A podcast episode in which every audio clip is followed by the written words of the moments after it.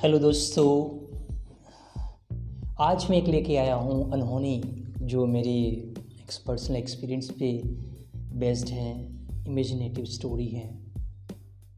ये कहानी है एक ऐसे बच्चे की, जो कि अपने माँ के साथ झोपड़ी में रहता था।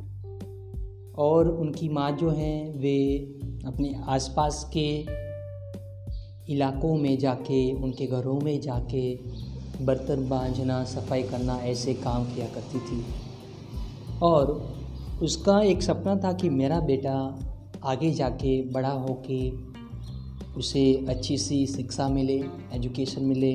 और जिस तरह से उसकी ज़िंदगी बर्बाद हो चुकी है, बुरी है, वैसी उसके बच्चे की ज़िंदगी बुरी न हो। वो अपने पैरों पे खड़ा हो।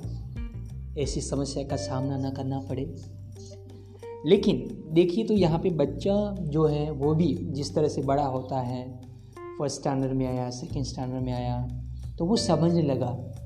वो समझने लगा कि मेरी माँ जो है, जो मेरी माँ है, मेरे लिए कितना कुछ कर रही है। हर किसी हर किसी के घरों में जाना, काम करना, सुबह से लेके जाना और शाम को आना पेट भर खाने के लिए इंतज़ाम करना जब वे पाँचवीं और कक्षा में आया तो बच्चे ने सोचा कि चलो मैं ना कुछ ऐसा मैं भी कुछ ऐसा करता हूँ।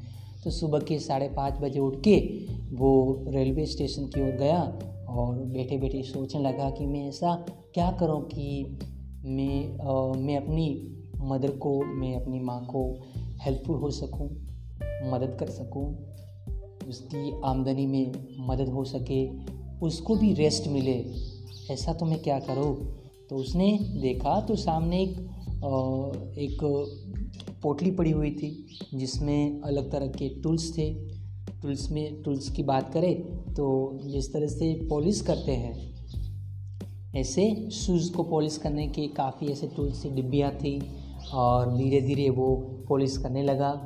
वो उसने देखा तो सुबह के छः बजे थे तो एक मर्सिडीज़ में एक एक इंसान आया और तुरंत उसके सामने अपने जूतों को रख दिया और कहा पॉलिश माई शूज़ और उसने कहा कि, मेरे जूतों को पॉलिश करो।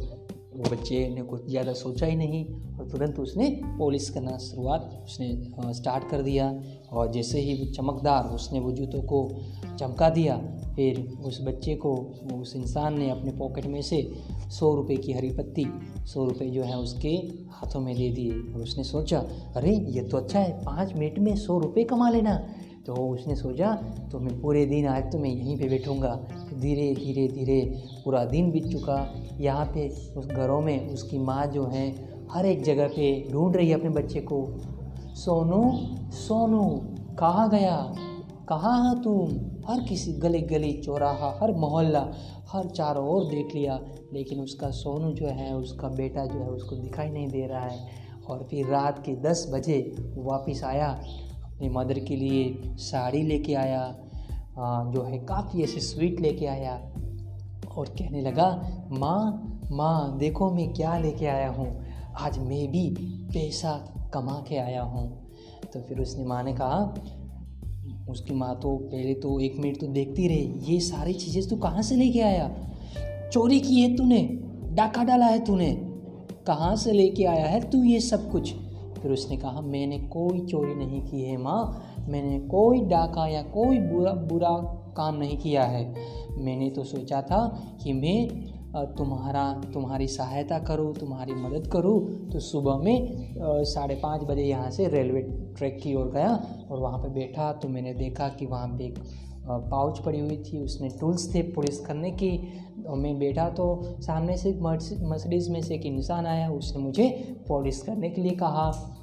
मैं पॉलिश करता ही गया, करता ही गया। तो इस तरह से मुझे पता है, आज मैं चार से पाँच हज़ार रुपये कमा के आया हूँ। ये तुम्हारे लिए साड़ी, ये स्वीट्स वगैरह सब कुछ है।